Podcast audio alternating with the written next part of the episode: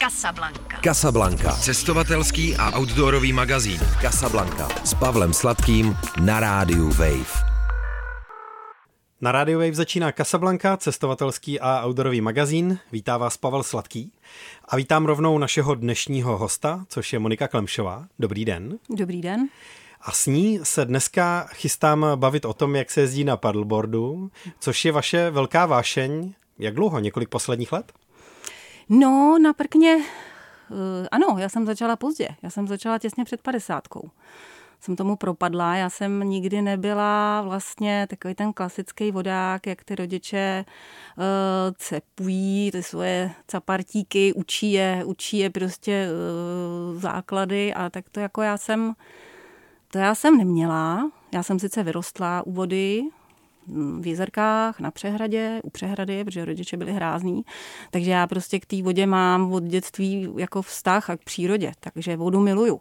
Ale že bych se po ní mohla na něčem jako vozit, eh, to, se, to, to mě napadlo nějak jako až, až v druhé půlce života.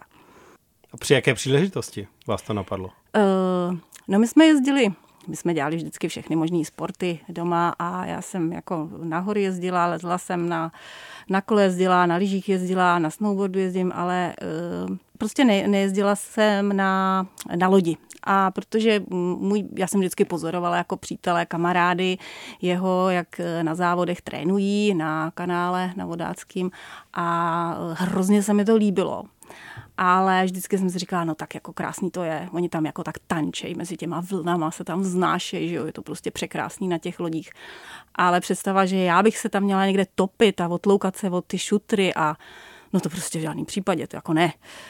Takže jednou na Lipně, když jsme se tam byli podívat e, mezi eh, závodama, co měli kluci e, v olympijském parku, tak tam měli nachystanou nějakou soutěž a na tom břehu byly narovnaný ty paddleboardy. Já jsem se tam jako šla opatrně na to šáhnout, protože jsem jako nechtěla věřit, že to je nafukovací a že je to jako tvrdý, jo. A ono to je jako fakt prostě prkno, jo. A tak jsem si říkala, že to je bezvadný. Tak jsem si říkala, je, my bychom si vlastně, jak jako tohle, tohle, do tohohle jsme ještě nešli, mohli bychom si pořídit nějaký plavidlo. A já jsem zjistila, že vlastně na tom jsem schopná stát a máchat to pádlo v té vodě fakt úplně do zblbnutí, snad úplně neku, do nekonečná a že mě to prostě pořád baví, jakože že mě to nevomrzí, jo, že, že jsem prostě opravdu na tom schopná strávit dny, týdny, možná i měsíce a prostě jsem spokojená, protože mi to začalo dělat vlastně i hrozně dobře jako na tělo. Já jsem taková ta kancelářská krysa trošičku, takže z toho mám všechny ty obvyklé potíže, jakože ruce, šlachy, krční páteř, záda a tak dál. A i jsem zjistila, že mi to prostě dělá hrozně fajn, že, mi to, že se potom cítím ohromně dobře. A čím díl na tom pěkně stojím a někde se vozím, tím je mi fajn, jako tím je, tím je mi líp. No. Takže takhle to vlastně všechno začalo. Začala jsem přemýšlet o tom, že by bylo prýma, jako plout někam daleko, protože když jsem si obeplula všechny ty přehrady a, a eh, jezera a co prostě bylo v dosahu, jak jsem začala pak zkoumat tu mapu, kam by se všude dalo, tak jsem prostě začala snít o tom, jako jet x dnů. Jako. A jednou v práci mě nějak štvali, tak jsem jim řekla, já si, já se na to můžu vyprdnout. Já si zbalím jídlo, baťoch, přivážu si to na ten paddleboard a já prostě odpluju do moře. A to byla jako taková sranda. A pak, ty se mi samozřejmě smály moje kolegyně a já jsem pak se říkala, no, jako proč ne? Když jako můžu, že jo? Takže jsem to zakonec začala plánovat a pak jsem to prostě nějak o velikonocích, jo, napadlo mě, že by bylo hrozně přímá vyrazit jako symbolicky eh, tam u nás na severu z toho trojzemí. Tam eh, je vlastně tam se stýkají polský, eh, český a německý hranice, že jo? takže jsem si říkala, to by bylo dobrý, tam bych do toho moře možná mohla doplout a když ne, tak to nějak dostupuju zpátky. Takže jsem si tam odnesla ty ranečky, všechno to svý vybavení, zaparkovala jsem tam auto a vydala jsem se poprvé v životě prostě na řeku. Jako. A říkala jsem si, že k tomu radši nikoho nebudu brát, protože to bude veliká ostuda. a vyplula jsem teda po nise a pak jsem vlastně se musela vrátit do práce, protože v velikonoční pondělí, že jo, konec volna. Potom jsem se tam o asi měsíc a půl později vrátila. Vlastně jsem to splula až na soutok eh, Nisy s Odrou. A tam, když jsem viděla tu obrovskou sílu, ty řeky, tak jsem si říkala, a foukal tam hrozně vítr, tak jsem si říkala, no ty jo, Moňo, jako jo, ty mapy máš sice vytištěný, ale tohle ještě jako, na tohle ještě asi jako nejseš úplně zralá. Toho jsem, z toho jsem měla jako strach a říkala jsem si, uh, asi to bude stačit pro začátek. Já jsem si asi vždycky myslel, že eh, paddleboard je takový ideální relax dovolenkový na tom Lipně. Hmm. Zdravá věc, jak člověk udržuje balans no, na tom prkně, ale expediční plavidlo, Takhle v tomhle kontextu jsem až donedávna o tom, o paddleboardu opravdu nikdy neuvažoval. Hmm. No, já jsem vždycky dělala takové jako nesmyslné věci, ale vždycky jsem byla nakonec ráda, že jsem je udělala, protože mě to vždycky obohatilo život a udělalo mi to jakoby život pěkný a vždycky se nakonec ukázalo, že to jako jde, jo.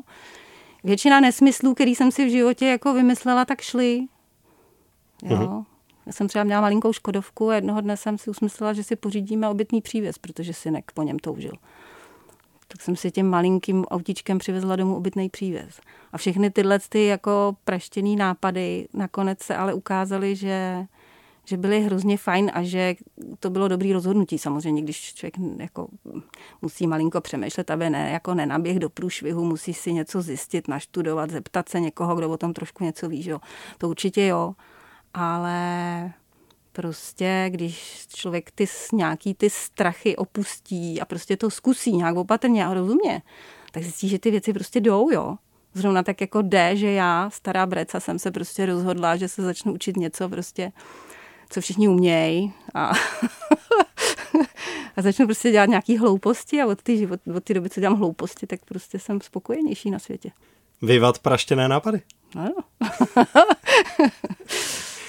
Casablanca. Casablanca. Cestovatelský a outdoorový magazín. Casablanca na rádiu Wave. My jsme to vzali tak jakoby od začátku, kde se ta vášeň pro věc vzala.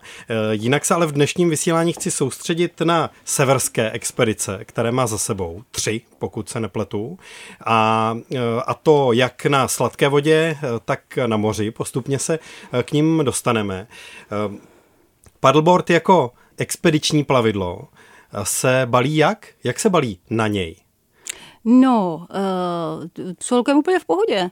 Uh, expediční, no, já, to byste nevěřil, kolik já jako dostávám čočku za to, že prostě se plavím na nějakým nesmyslu uh, terénem, který je samozřejmě mnohem logičtější třeba pro síkajak, jo.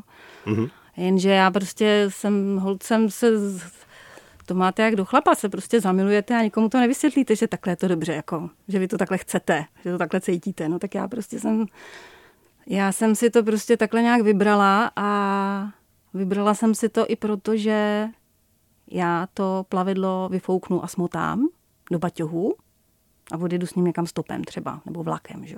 Tam to nafouknu, ty rance, co mám na zádech, si nějak šikovně přebalím – a k tomu balení na, ten, na to prkno já si rozdělím uh, dva batohy tak, abych měla vpředu a vzadu uh, nějakou zátěž, aby to prostě bylo nějakým způsobem vyvážený, uh, to prkno, ten plovák. A používám úplně běžně jako všichni vodáci nějaký suchý vaky, jako batohy nebo prostě ale nic taš... na zádech, nic na těle, ne, ne, všechno ne. jenom na tom prkně. Přesně tak, já jsem jednou ve Švédsku viděla, že pán s batohem měl teda nějaký renec přivázaný na tom plováku, ale na zádech měl batoh a ne malej. A to jsem teda obdivovala, jak se na tom jako udržel s tou váhou. Teď to těžiště je, že jo, je vysoko, jak on stojí, tak já jsem opravdu vůbec jakoby nechápala, že to jako ustal. To jsem tomu nerozuměla. Eh, je, je to hloupost, je to zbytečný.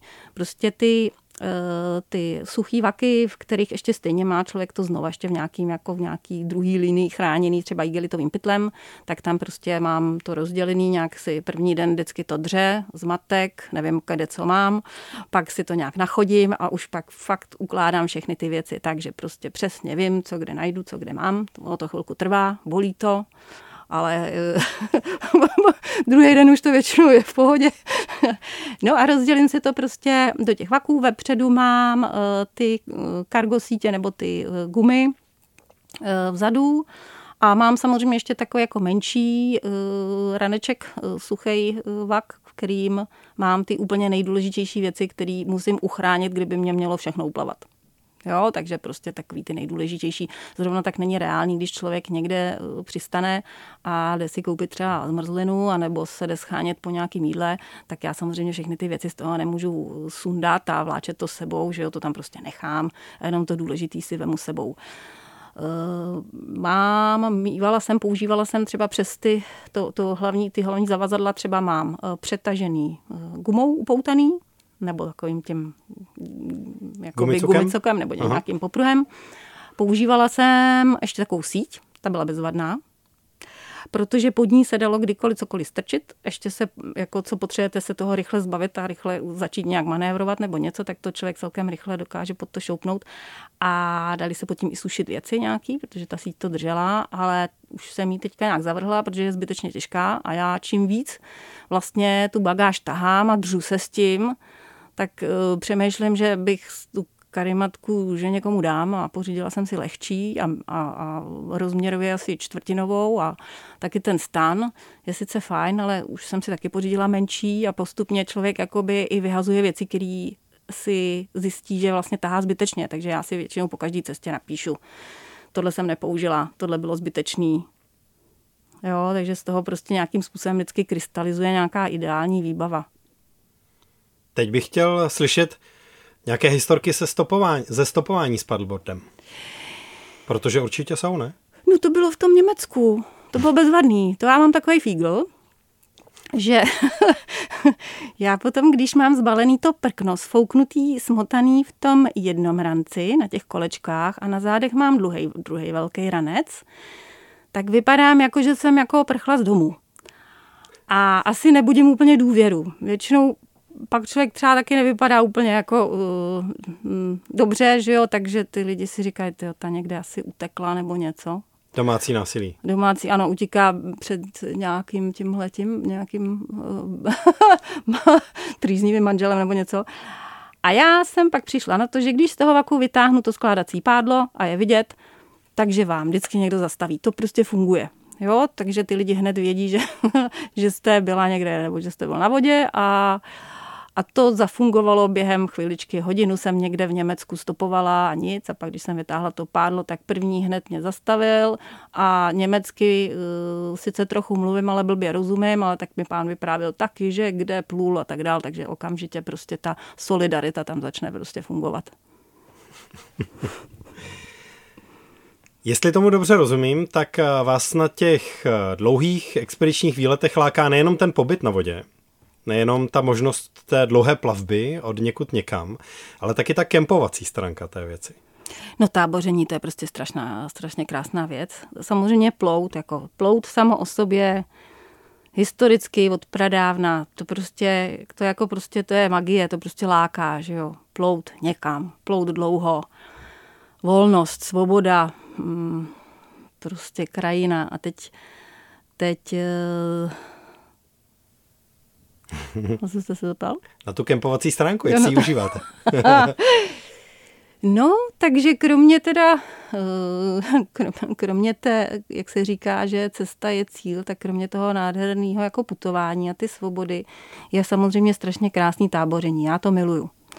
Já miluju oheň, miluju prostě táboření a e, samozřejmě ten sever je pro tohle hrozně příhodný. Oni tam mají určitý pravidla, který se musí dodržovat, ale za dodržení těch pravidel, eh, jako se to dá, je pravda, že ta situace trošku se zhoršuje, protože eh, čím dál víc ta turistika tam jako se rozmáhá a čím dál tím víc lidí třeba se chová nějak, eh, jak to třeba není těm místním úplně milý, eh, to respektování těch pravidel, ten, třeba ten nepořádek, který potom vzniká a souvisí s tím, to jsou všechno věci, které prostě dráždí a, a myslím si, že je to hrozná jakoby škoda. Jo? Když někam se jede, je potřeba si prostě zjistit, co je tam potřeba dodržovat a fakt se toho držet a nechovat se nějakým způsobem neomaleně.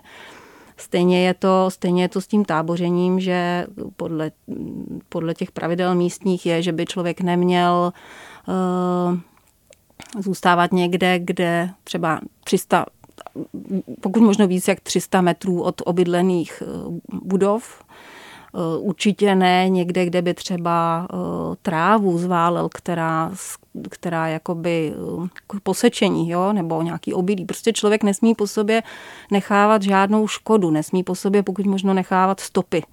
Jo, protože jasně, Eh, užití té krajiny, eh, pobytí v ní, fajn, dobře, ale prostě nenechávat v ní jizvy. Že jo? To je základ. A ty severani to takhle mají a respektují to z většiny, samozřejmě, vždycky jsou nějaké výjimky, ale z většiny to prostě respektují a mají, mají, uh, mají k té přírodě velikou úctu a prostě cení si no. A hlavně i tam ta jejich nátura je nějaká taková, hm, víc nějaký tolerance nebo víc tolerance mít dravosti. Hodně je to třeba na těch silnicích vidět, jo? že prostě já nejsem nějaký buchu, jaký řidič, ale tam se mi třeba řídí hrozně dobře. Úplně v pohodě, protože ta dravost, není tam taková dravost, je tam víc takového, no jak jsem říkala, ty tolerance a takového toho respektu. A zrovna tak je to s tím respektem k té přírodě. A pokud se tam prostě vrhají uh, davy uh, potom turistů z jihu, který tam se ženou za tím, že si myslí, že tam je prostě svoboda, všechno se tam může, tak to není prostě dobře. No. Takže, takže prostě zrovna s tím ohněm, jo. Tam je potřeba eh, vždycky dbát, pokud je teda zákaz, tak se snažit to neobcházet, protože v nějaký době, nemoc dávný, tam byla, byla, byly sucha, že jo, a byla tam vlastně spousta požárů. Takže pokud někde je nějaký zákaz, tak určitě uh, je potřeba ho neobcházet, zrovna tak se třeba nesmí na, velký, na skalách, na jednolitý monolitický skále by se neměl rozdělávat oheň, aby tím pnutím, těm, těma tepelnýma změnama nedošlo třeba k nějakému rozpukání těch skal nebo něco takového. Takže třeba to je, co se týká toho ohně, co se týká vzdálenosti od těch trvale obydlených eh, budov a, a prostě ne, neníčení, neníčení toho prostoru, kterým se člověk jako pohybuje pak je jako úplně jakoby ve stručnosti s tím dalším pravidlem je, že by se nemělo nikde zůstávat na tom místě díl než dvě noci. Jo, zase ne, ideálně jednu, nejdíl dvě, protože je to zase s ohledem prostě na to místní prostředí, na, tu, na, to, na ty zvířata, na, ty, na to rostlinstvo prostě, aby tam člověk nepůsobil jakoby nějak dlouhodobě jako rušivý element. No a samozřejmě i když nevím, tak se prostě jdu opatrně, slušně zeptám a nejsem si jistá, tak, tak eh, prostě se těch místních zeptám, jestli by to bylo možné, nebo jestli se může. A prostě když se, kdykoliv, když jsem nějakým způsobem uh, nějakou vstřícnost projevila, tak prostě nikdy na mě nikdo nebyl nějaký jako vošklivý, nebo že by mě od nikud vyhazoval. Jo. Já samozřejmě většinou se pohybuju tam, kde těch lidí je pokud možno co nejmíň, protože se tak cítím jako nejbezpečnější. Protože kde nejsou lidi, tam se mi většinou nic nestane, pokud eh, si eh, nějakou blbostí nepřivodím já nějaký problém. Jak jsem říkal, máte za sebou tři větší výpravy na sever, přičemž některé byly na moře, některé byly na sladkou vodu. Pojďte nám v tom udělat pořádek. Kam vedla která ta expedice, jak to bylo pojaté? No tak já jsem si uh, na tom začátku těch svých naivních snů a představ nakreslila na mapě, eh, že tam jako na tom, v tom Švédsku je taková jako velká modrá voda, velký jezero a že by bylo určitě prýma se tam vypravit, protože mi to na chvilku na to toulání jako vydá, jo? Že, tam, že se tam dokážu na, na docela dlouho ztratit. Tak, takže jsem si naplánovala ten, eh, to jezero Venern. Je to obrovský jezero, který vlastně v, v, zhruba v té střední části, tam, tam není vidět prostě na druhou stranu. To je prostě ohromný jezero. A já jsem si říkala, že se pokusím dostat z toho nejjižnějšího města do toho nejsevernějšího. A je, je to tam překrásný. Je to možná trošku opomíjená oblast, to je největší švédský jezero, který je vlastně v té uh, jižní části toho Švédska. A sladká voda, takže člověk je ušetřen tahání eh, mnoha kil, protože zase eh, voda je všude sladká okolo. Takže nejdřív jsem ji filtrovala, pak už jsem ji ani nefiltrovala, pak už jsem ji pila rovnou z jezera i nepřevařenou. Vývoj šel postupně. Bez A- následků? Be- Bez následků, bez následků. Úplně čistá, prostě to člověk eh, moc jako nezná, jo. Tady, když pak někde se chodí koupat ke kačákům, tak eh, pak je úplně úžaslej a fascinovaný tím, že někde může být prostě čisto a čistá voda. Takže já jsem si prostě přijela ten, to jezero Venern eh, z nejjižnějšího města do nejsevernějšího do Karlstadu a musím říct, že to bylo jako docela těžký, protože jak jsem se, hlavně ten závěr, protože jsem se tam jako eh, samozřejmě školila, že jo, jak toho málo vím a umím. Takže jsem se školila, foukal tam děsně vítr a dávalo mi to zabrat. Ne vždycky bylo to pobřeží dost členitý, abych se tam mohla jako různě schovávat za vítr a různě taktizovat a kličkovat. A zvlášť teda ten konec, ten mi teda, ten mi dal zabrat. No a potom tut jsem odjela z toho nejsevernějšího města, z toho Karlstadu, zpátky vlakem s tím vším. A řekla jsem si, že teda musím, když ten kamarád říkal, že ten Dalsland je tak strašně krásný, tak se tam teda musím jako přemístit a prohlídnout si to tam. Takže jsem projezdila jezera eh, oblasti Dalsland. Byly tam taky krásný, prostě eh, krásná příroda a foukalo tam. A byly tam vlny taky a byly jiný, byly takový kratší a mlely se prostě ze všech stran, takže, takže jsem v duchu nadávala a říkala jsem si, no pak jakože, pak jakože ne, ono jo. Ale nelituju, prostě Dalsland je taky krásný, ale mě se, potkávala jsem tam jako lidi.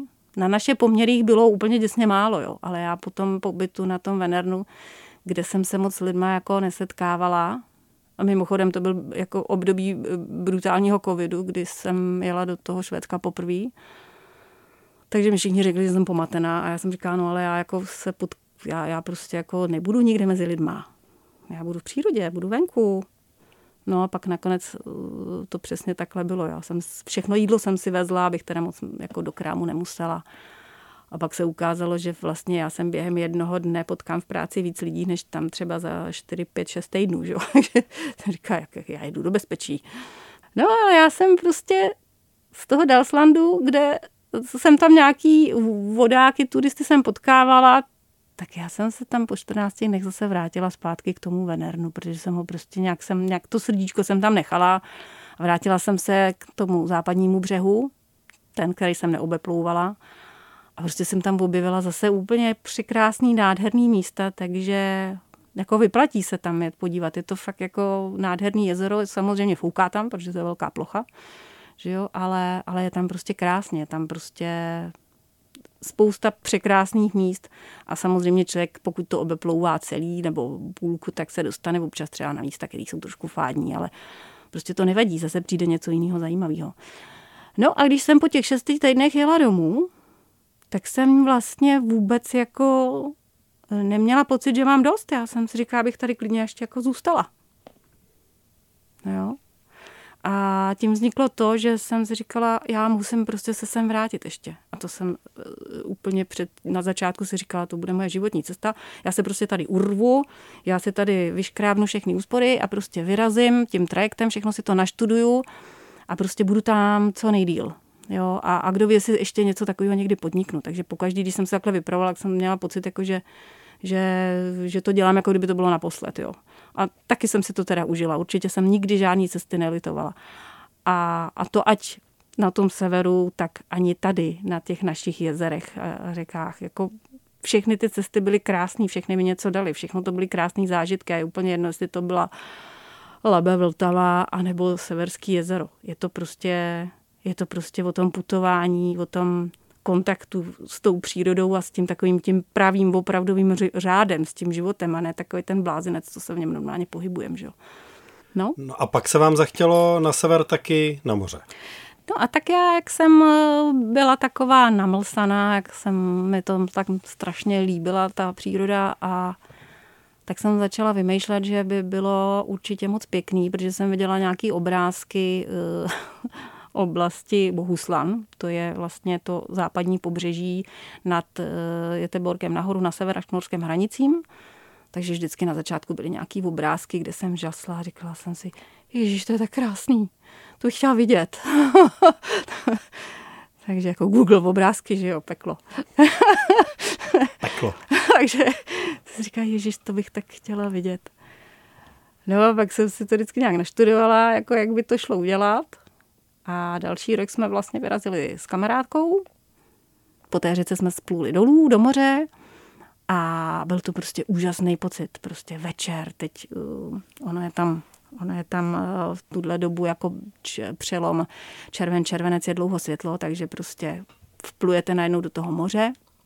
Teď tu vodu futbolizujete, zkoušíte, jestli už je slaná a takový ty mezi mra pod, po, slunce pod mrakem mezi, mezi hladinou a mezi těma mrakama vám tam tak prosvětluje, teď ta voda je jako olej, no hrozně krásný. A najednou jsme viděli ty hlavičky kulatý těch tuleňů. A to já jsem nikdy neviděla, že jo, takže my jsme byli jako jak, jak, jak, jak děti, jo, my jsme z toho měli strašnou radost, že teda konečně jsme si přáli vidět ty tuleně a že už je vidíme už asi první den. No a pluli jsme podle toho pobřeží vlastně na sever. Bylo to e, docela teda chvílema takový divoký, protože opravdu, když fouká, tak to na tom moři je docela divočina. Já jsem měla stabilní, široký a dlouhý plovák a ta moje kamarádka tam měla závodní. Ten je trošku uší, tudíž je méně stabilní. Jo, a měla teda ještě vodost jako víc Eh, víc bagáže než já, protože třeba na to není už, já už jsem to měla trochu vychytaný, na to vybavení, že jo, si nemůže jako koupit všecko naraz, takže, takže měla třeba takový objemnější věci, ale jako strašně jako by statečně to uh, zvládla, i s tím vším ustála. No a jako byl to taky jako úplně neuvěřitelný zážitek. Ta oblast, uh, ta oblast je překrásná. Jsou tam prostě městečka, který samozřejmě lidi navštěvují autem, nebo s takovýma těma bydlíkama, s těma karavanama.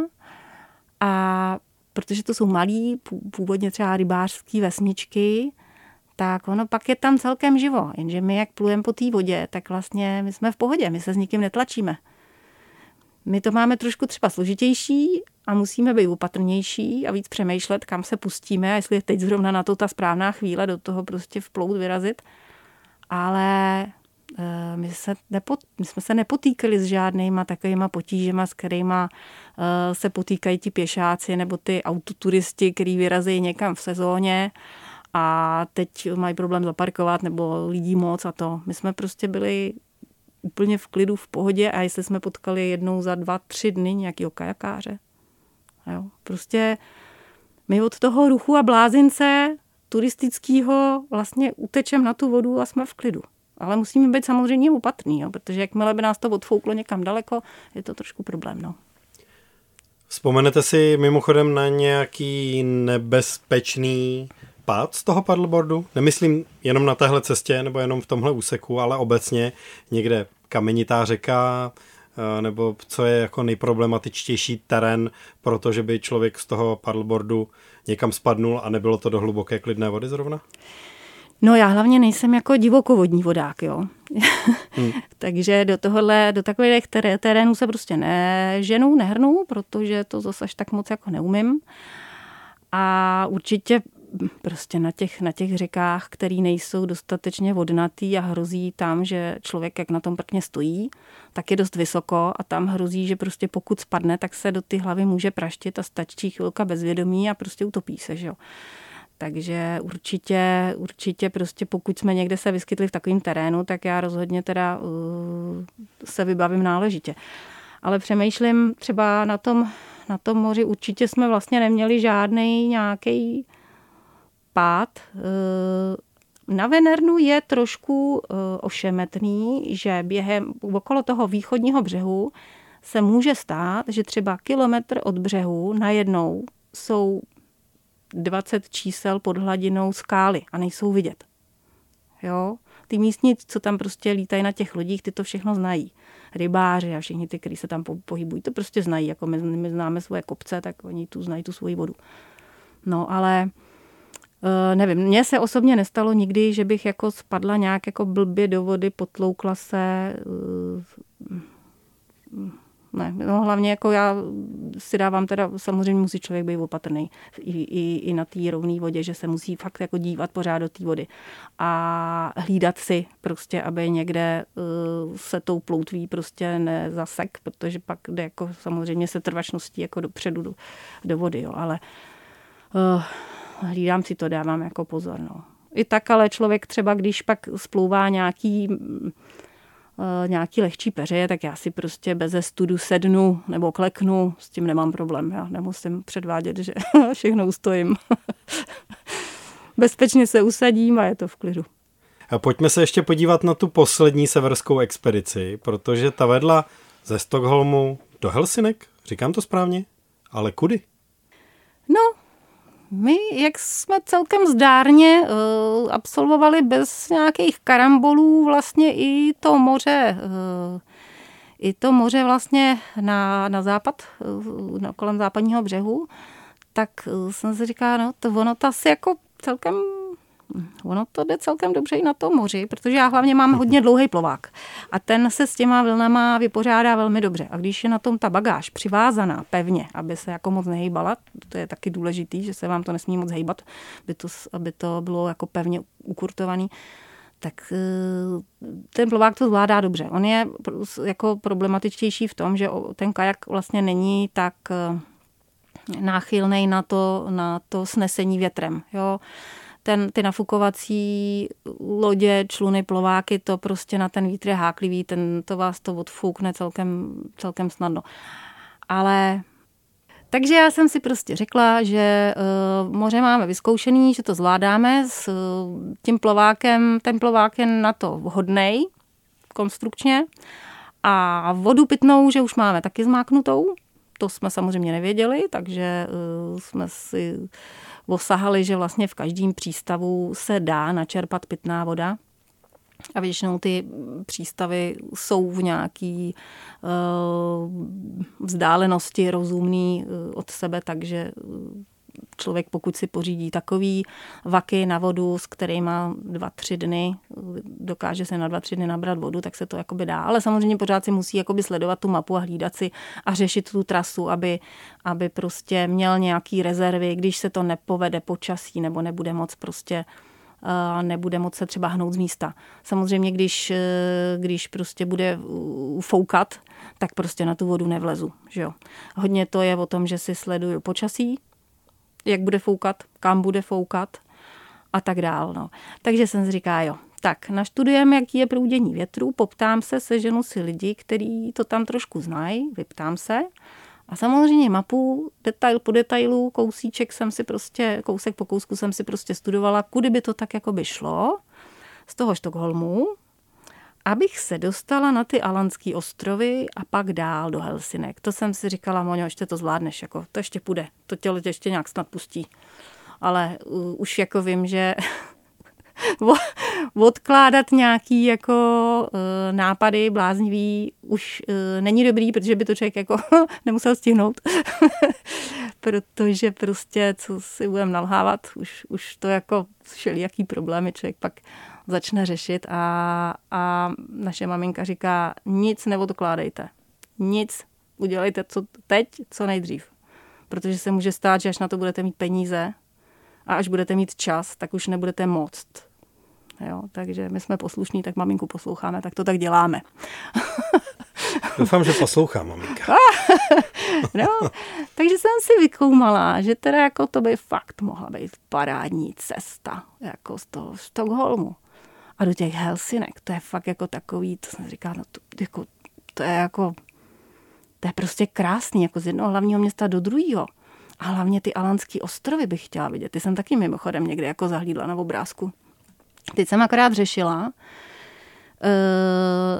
problém přístavy velký lodě a pak jsem řešila, jako jak se dostat na ty Alandy protože tam a je velký jsou, přeplutí. To jsou no, Alanský ostrovy. To jsou ostrovy, které jsou jakoby uprostřed, ano. na půl cesty. Ano.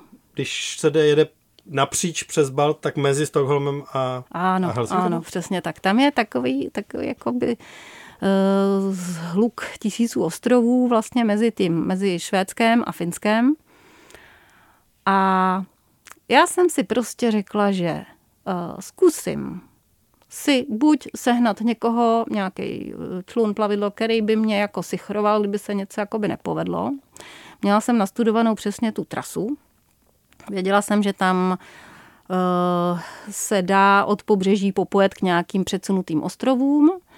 Na mapě jsem to všechno měla naštudovaný, no a pak dlouhý přejezd, asi 12-13 kilometrů k ostrovu s majákem, a pak dalších nějakých zrovna tolik, ale už, už jako k tomu, k tomu hlavnímu Alanskému ostrovu, tam opět opět prostě k těm nejbližším ostrovům a pak už od ostrova k ostrovu už k tomu hlavnímu Alanskému. A přemýšlela jsem prostě furt na tom, jak to jako províst. Jo. Takže první bylo, že jsem si říkala, tak nějakou nějakou buď sehnat někoho, kdo, komu by se třeba zaplatilo, že by se mnou nějaký rybář nebo někdo, že by mě doprovodil, nebo jsem si říkala, nebo bych mohla vyčíhat, jestli je nějaký kajakáři, nebo se skontaktovat s nějakým třeba kajakářským klubem nebo něco takového.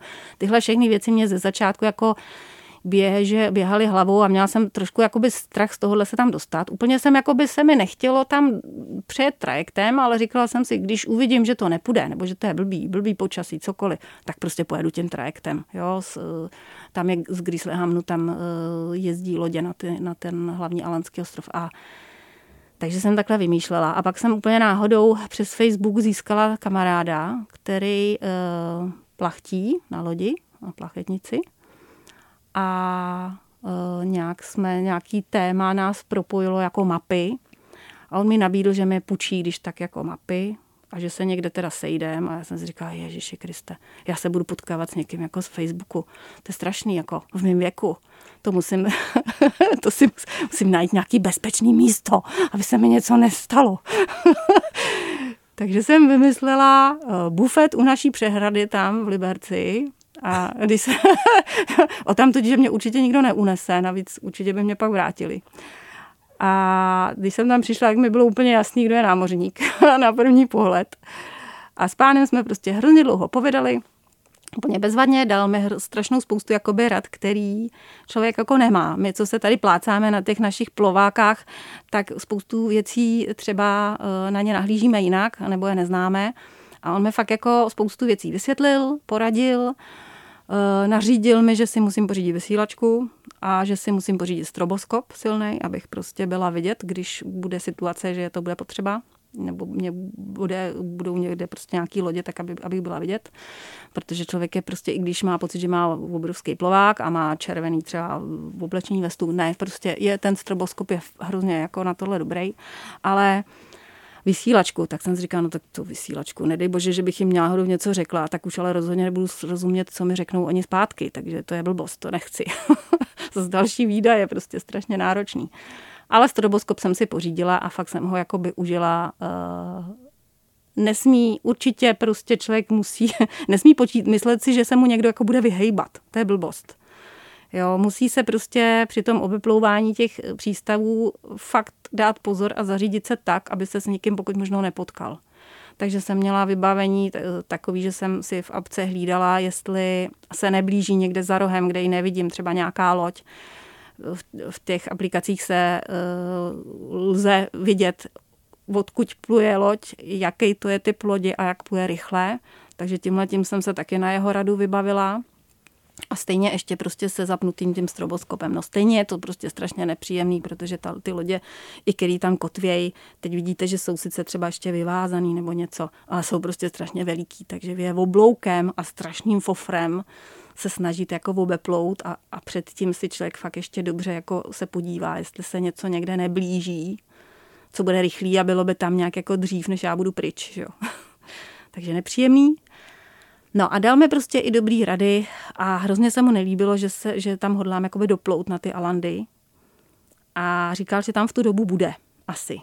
Tak jsem si říkal, ha, to by se hodilo. a, ale říkal, že tam asi bude jakoby později, že by musel asi příliš sebou mrsknout, aby tam aby tam včas byl a uh, tak jsem říkala, no tak to asi, no uvidíme. Ale byla jsem připravená, že když se mi, když nebudou dobrý povětrnostní podmínky, takže se prostě převezu, když tak tím trajektem. Eh, kajakáře žádný, který by se chystali to přeplout, jakože přeplouvají to, tak ty jsem tam teda jako neschrastila, nepotkala. A když jsem se vlastně blížila do toho místa toho kritického, kde teda mělo dojít k tomu rozhodnutí, že se tam někde třeba utábořím a budu vyčkávat, tak jsem dostala zprávu, že teda se s tou lodí tam blíží, takže jsme se tam potkali a já jsem si vlastně stopla teda plachetnici. Protože když jsme řešili, že to počasí prostě nebude natolik klidný, abych já se mohla jako vypravit přes tu otevřenou vodu, tak mě v podstatě mě uh, nabít, říkal mi, hele, když budeš, když mi upečeš bábovku nebo koláč, tak já tě prostě na ty Alandy odvezu. Takže jsem se nechala odvíst. Už jsem odevzdala i upečený koláč borůvkovej za odměnu za to převezení. A je fakt, že to byl teda taky jako strašný jako zážitek. No. To, to, byl, to byl zážitek fakt mohutný, protože to byl další můj sen podívat se a prolíst celou loď. Jako od zhora až, až úplně dolů prostě všechny ty, všechny ty místnostky. No. A tak to byl, to byl teda velký zážitek. A pak se teda přiznal, že byl připravený mě teda doprovodit, kdybych si to náhodou jako nenechala rozmluvit, jo, ale to se přiznal samozřejmě až potom. a hlavně já jsem od toho upustila i proto, že jsme v příst- že vlastně v tom přístavu ty, co tam kotvily ty jiné lodě, tak oni nám uh, i jako referovali a, a jemu mi to pak jako ještě i líčil, že kvůli vlastně té situaci s Ruskem, tam teď uh, jsou vojáci samozřejmě hodně jako takový jako v pohotovosti. A to, kde jsem, odkud bych já potřebovala vyrazit z těch předsunutých ostrovů, abych to pak neměla do toho hm, k tomu majáku uprostřed tak daleko, takže to teďka bylo obšancovaný vojákama a já bych tam prostě nemohla, nemohla jako zastavit, nemohla bych tam se utábořit a jiná varianta už pro mě prostě byla moc daleko. To už bych prostě, to už bych jako si se do toho nešla. Takže jsem si říkala, no jo, tak eh, to ještě, že nám to teda takhle poreferovali a kejvla jsem na to, že se nechám odvíst. Dostala jsem vesničku, dostala jsem nařízeno, že nesmím zvracet proti větru, že jedině po větru a, a že nemám chodit do podpalubí, jinak, že mě bude určitě špatně. No a tak nechala jsem se odvízt prostě na ty, na ty Alandy a pak jsem vlastně pokračovala severní stranou, která je prostě úžasná, úchvatná, hrozně drsná krajina. Tam jsou prostě skály byčovaný těma severníma větrama, tudíž to je prostě holý, obrovský, monolitický eh, bloky skal a, a prostě jako úplně mě z toho teda spadla brada, úžasný. Měla jsem tam dobrý vítr, že jsem byla schovaná uh, podle pobřeží za větrem. Musela jsem si dávat pozor, abych se moc jako ne, nevzdálila, aby mě to neodfouklo na otevřenou vodu do Botnického zálivu. Ale tak na to jsem, to, jsem si fakt jako dávala pozor. No a potom jsem putovala od strov od ostrovu dál a dál, až vlastně k finským břehům. No a tam je teda obrovská, neuvěřitelná změť prostě ostrovů, tam by se člověk mohl toulat pořád. No a co jsem teda, co jsem, měla jsem tam nějaký setkání jako přímo s vojákama na vodě, to, bylo, to nebylo úplně jakoby příjemný a trošku jsem se jakoby bála, co se bude dít, ale akorát kroutili hlavama a pak mě jako nechali plout dál. A to jsem zrovna byla to jsem zrovna byla jako eh, v takové oblasti, kdy jsem eh, přejížděla, opravdu to byla velká otevřená voda, jo, a oni mě tam teda na člunu se na mě přijeli podívat, tak to, to, to, to, to jsem lehce podléhala panice, jako co se bude dít, jestli budu naložena, odvežena, nebo co se bude dít. Dobře, takže to je vaše třetí uh, severská expedice a uh, mně to připadá jako ideální finální otázka, co bude teda dál? Co máte teď v hlavě, co by se nemělo odkládat na někdy, protože kdo ví, jestli to někdy bude. No nic by se nemělo odkládat. Právě. Vůbec nic, a ono to je úplně jedno, jestli si člověk usmyslí, že někam půjde pěšky, nebo, nebo na kole, nebo na, po té vodě. Já bych Ježíš, já bych věděla o spoustě míst. Já bych se chtěla podívat na Lofoty, do Kanady, pak bych ještě chtěla Norsko, jako taky, tam, tam by to taky určitě bylo fajnový. To, to mi taky říkal ten Google, ty obrázky. ne, já si dělám srandu, ale prostě uh, mně ten sever se strašně líbí. To je, to je prostě nádherná země a i ty lidi jsou takový prostě uh, všude jsem se setkávala prostě jenom se strašně jakoby hodnýma lidma jako to je jako láska, to si tam člověk prostě jednou strčí nos a pak už se tam chce pořád vracet, no. Tak ať vám ta láska vydrží. Díky za rozhovor pro Casablanku na Radio Wave. Naším hostem byla Monika Klemšová. Díky. Casablanca. Casablanca. Cestovatelský a outdoorový magazín.